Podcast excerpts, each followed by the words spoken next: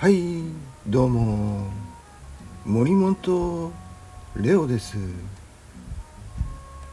毎日暑いですね。今日も暑くてですね。でうちにはエアコンがないもんですからついね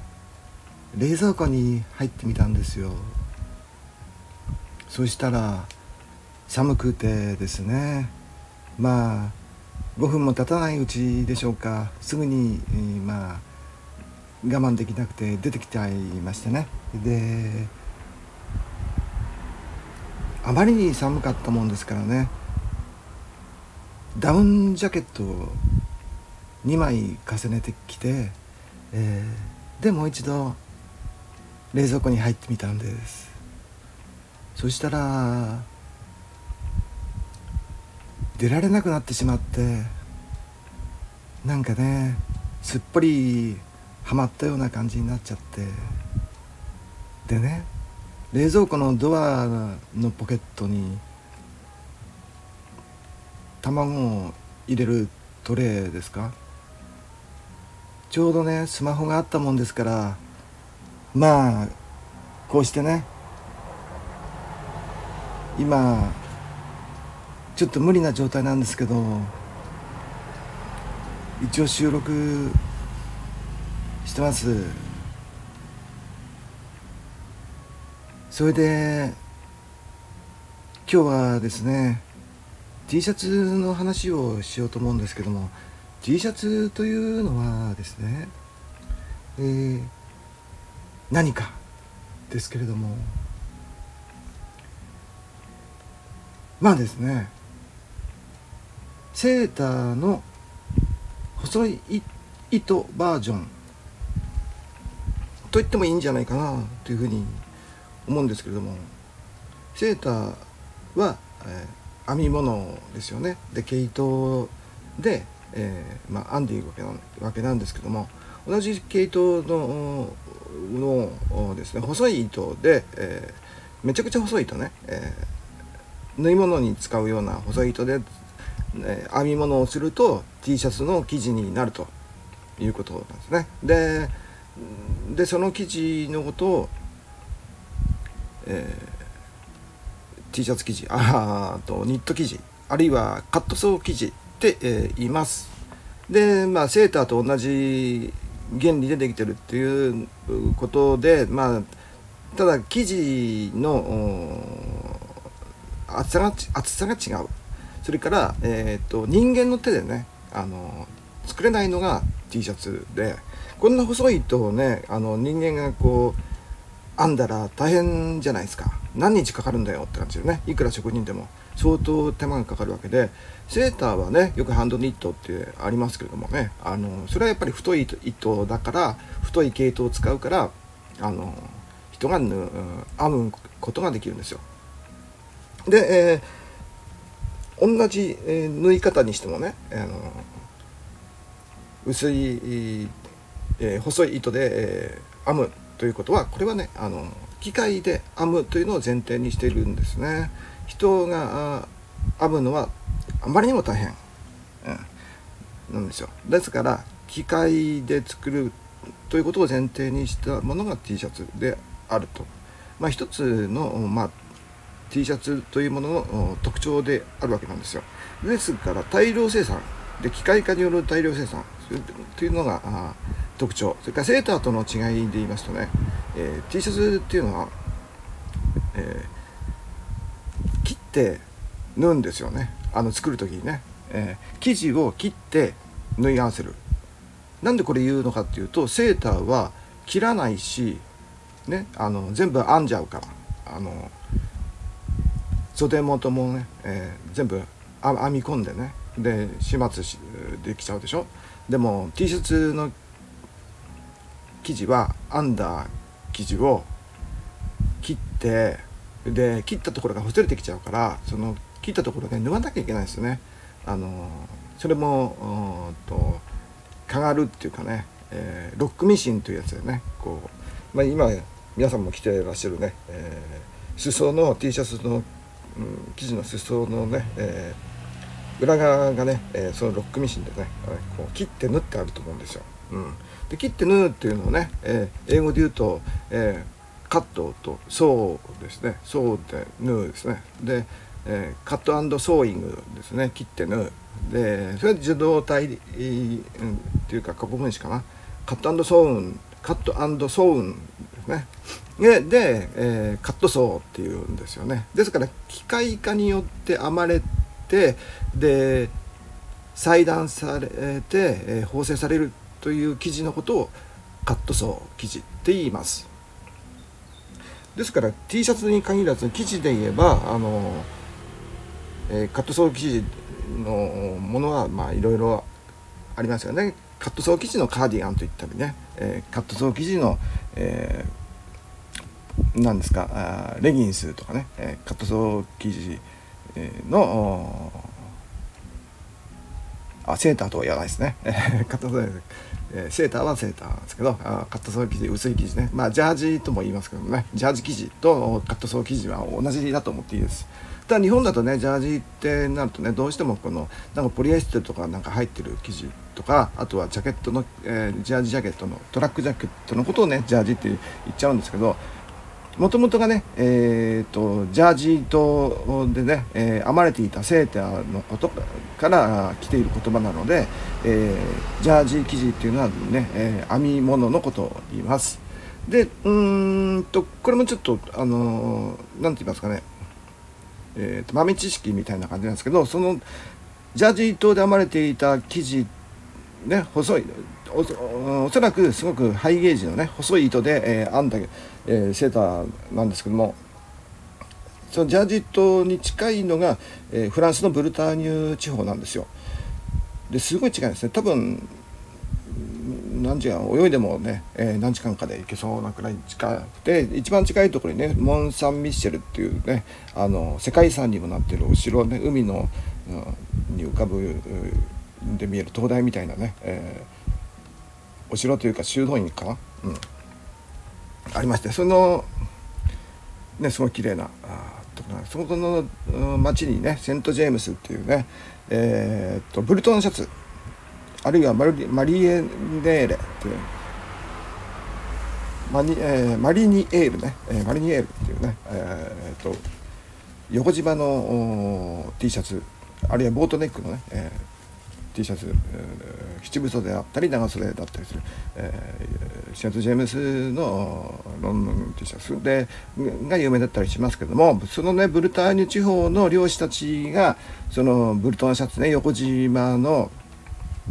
えー、おそらく最初はセーターだったと思うんですけどもハイゲージのセーターだったと思うセーターかセーターというかセーターと T シャツカットソー生地のあのと中間ぐらいだと思うんですけどね。そこはねあの機械がどんだけ、えー、普及していたかなんですけども。ただその頃にはね、えーと、フランス海軍に、えーと、採用されたのはナポレオン3世の頃なので、えーと、1868年だったかな。にはもうねもう編み機がね、えー、できていた時代なので、えー、メリアス編み機ってね、えー、日本では呼んだりとかしますけど平編みあるいは丸編み機みたいなものはもう発明されていたんでね。それでえっ、ー、とただ素材がねウールだったかコットンだったのかよくわかんない。あるいは両方だったのかもしれないんですけどね、えー、ただえっ、とねもうアメリカの方でね、え南部の方で、えー綿花がね栽培されてましたから大量栽培がねもう始まってましたから。で、えーとまあ、独立戦争以来に、えーと、アメリカとフランスはね仲良しですからね。でアメリカの、まあ、ニューオーリンズとかね、えー、まあ、ルイジアナはもちろんですけどもフランス領でしたから、まあ、フランスの南部からね綿花がねえー、おそらくニューオーリンズから、えー、結構ね、えー、コットンがね、え、このフランスに送られてでフランスでコットンのこういうマリエネール、え、マリニエールね、え、ブルトンシャツが作られたんじゃないかなと思います。えー、まあじゃあそれが、えーまあ、19世紀の終わり頃からじゃないかという感じなんですけどもで T シャツ自体はねやっぱりこの機械化によってってこう編まれた生地にが、えー、使われたんですけども大体あのそうですね19世紀の終わり頃からなんですけども下着から進化というのもありますけれども、えー、スポーツですね。スポーツに必要になったということで、えー、まあ、オリンピックがねアテネオリンピックが1890 1896年ね、えー、アテネオリンピックでもうちょっと円盤投げの選手なんかがね T シャツのユニフォーム着てたりあ T シャツじゃないかタンクトップだったかな。うん着てたりね、えー、あとランナーがね、えー、なんかカットソー生地っぽいものをね着てたりあとは競泳があったりね水着にもやっぱり網生地のものをだったり、えー、いろんな競技にね、えー、そういう、えー、カットソー生地っぽいものがね写真で残ってますから、え、まあその頃から競技用ねスポーツ用に作られていたんじゃないかと。あとはあれですかねうんとねポロシャツインドから、え、インド、え、イギリスあたりでね流行っていたスポーツといえば、まあ、ポロなんですけどもポロでね、え、そういう伸びる素材も使われてたんじゃないかというのがあります。でこの機械の発達 が、まあ、T シャツの前提になるわけなんですけどもこの機械が、え、どのようにね、え、発達してい、ったのかっていうとまずね必要だったのがねあの靴下の編み機なんですよ靴下専用の編み機っていうのが、えー、機械でできたんですねまあ手動の機械なんですけども織り機っていうのはあの前からすごいもう紀元前からあるわけじゃないですか。織り機はね、うん、あの日本のあのでもねえっ、ー、と縄文じゃなくて、えー、日本でもね、えー、出てきましたよね、えー、遺跡からね。何でしたっけ？縄文の後。何時代、えー、古墳時代とかね、えー、から出てきてますから、えー、なんといってもね、えー、大昔から織り機はあるわけなんですよ。あの旗織り機はね、うん、なんですが編み機というのがねやっぱりすごく複雑複雑で、えー、靴下編み機ができたのが1589年ってね、えー、なんか書いてあったりとかしてでその後もね靴靴下編み機、えー縦編み機って感じでね、えー、出てきて、えー、いるんですよ。でなんで靴下編み機が先なのかっていうとやっぱり靴下がね一番大事だっていうことで、えーえー、一番使ってた。で、ね、よく中世、えー、中世のね、えー、絵画とかで貴族なんかがね履いてるタイツみたいなのあるじゃないですか。ああいうのをおそらくシルクやあ、えー、ウールとかで、えー、編んでいたんじゃないかなと。まだね、えーと、綿花そんなにいってないと思うんですよ。えーと、綿綿花がね、えーと、おそらく西洋の方に回ったのは、えー、とインドに、えー、東オランダ会社ができてイギリスとかフランスオランダが東、えー、インド会社だっけ、うん、を作ってってそれで、えー、コットンをね、えー、輸入したあたりからなんで、えー、まだね、え靴下にそのコットンを使うってってとこまでねまだあ行ったらいいですね。えー、そので1589年ですからねまだその前に、えー、その靴下編み機が発明されたということででそれからだんだんねやっぱり靴下の需要ってあったわけで、えーね、どんな人にもねやっぱり靴下っていうのはね必要ですからね。で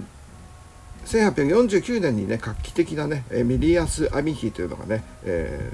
ー、出てきましてこれがあのまあ日本だとねメリアス編み機って言いますけどもメリアスっていう言葉はね日本にも、えー、と戦国時代に入ってきましたけどもスペイン語でね、えー、メリアスは靴下の意味なんですね。えー、でまあ、江戸時代にね、えー、っとそのメリアスって言葉が靴下という意味じゃなくてね編む編む編み物生地のことをメリアスっていうようにいつしかなっていたわけで、えー、っとね、その戦国時代から100年後くらいのね、えー、っと松尾芭蕉かなんかのね、えー、言葉にね、えー、なんだろう気持ちよいメリヤスの足袋とかっていう言葉が出てきますな。気持ちのいいやったかな。心地よき、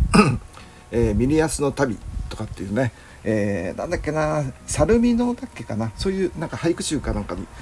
えー、句集かなんかにね、えー、出てきたと思います。ですからメリヤスっていうのはね、え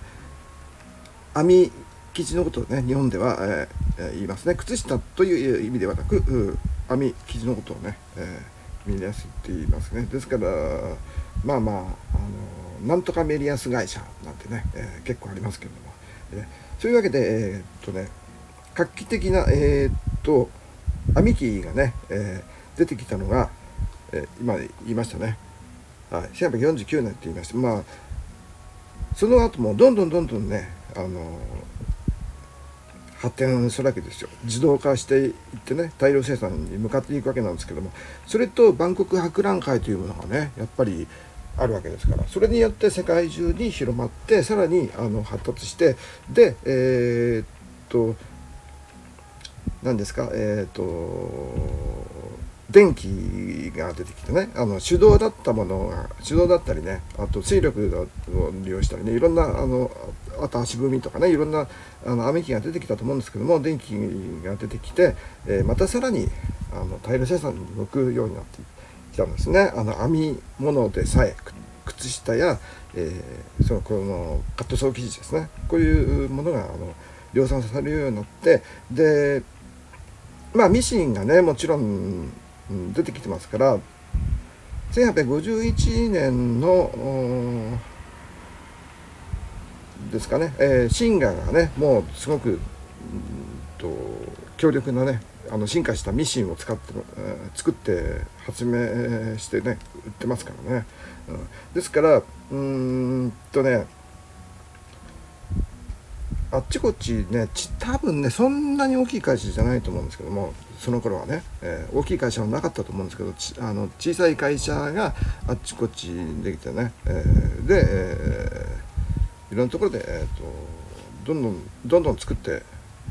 T シャツというものが広がったという感じなんですね。でまあスポーツから、えー、入りましてで下着に入ってね下着でもやっぱりあのすごく使うようになってでまあ、えー、一番言われるのがね1904年っていう年ね。これセントルイスでねあのバンコク博覧会があったんですけどこの時にシンガーがねミシンすごくあの優秀なミシンを出展してそれがねまた世界中に広がって、えー、大量生産につながっていく感じなんですかね。ちょうどねなんだろうサンフランシスコのね大地震があった年だけかなセントリス、かなって私その頃別に生きてなかったんですけども、えー、まあ世界全体がね大量生産にも、えー、向かっていく年、えーと、フォードがねその頃ですかね T 型、えー、量産エンジンエンジンだ、えー、量産車ね、えー、T 型フォードをね開発したりね、えー、流れ作業でねどんどん作っていくということでね、うん。まあその後で、まあ、機械化がどんどん進んでで量産されて下着から、えー、あと軍用とかねあと労働者が着るものとかになっていったりとかして、えー、います。で、えーとまあ、背番号とかね、えーと、あとチーム名とかねあと会社名とか入るようになってね一つの、えー、T シャツがこうね、えー、ただの下着ただの競技用のものから今度はね、えー、また別の意味を持ってくるんですよね。ですから T シャツの意味というものをね、えー、次回ちょっと喋りたいと思います。今日はね、えー、もう20分くらいになっちゃってまあちょっとね最初の方ダラダラしちゃったんですけれどもまあこれくらいに、したいと思います、え、最後まで聞いてくれてありがとうございます。森本レオでした。さようなら。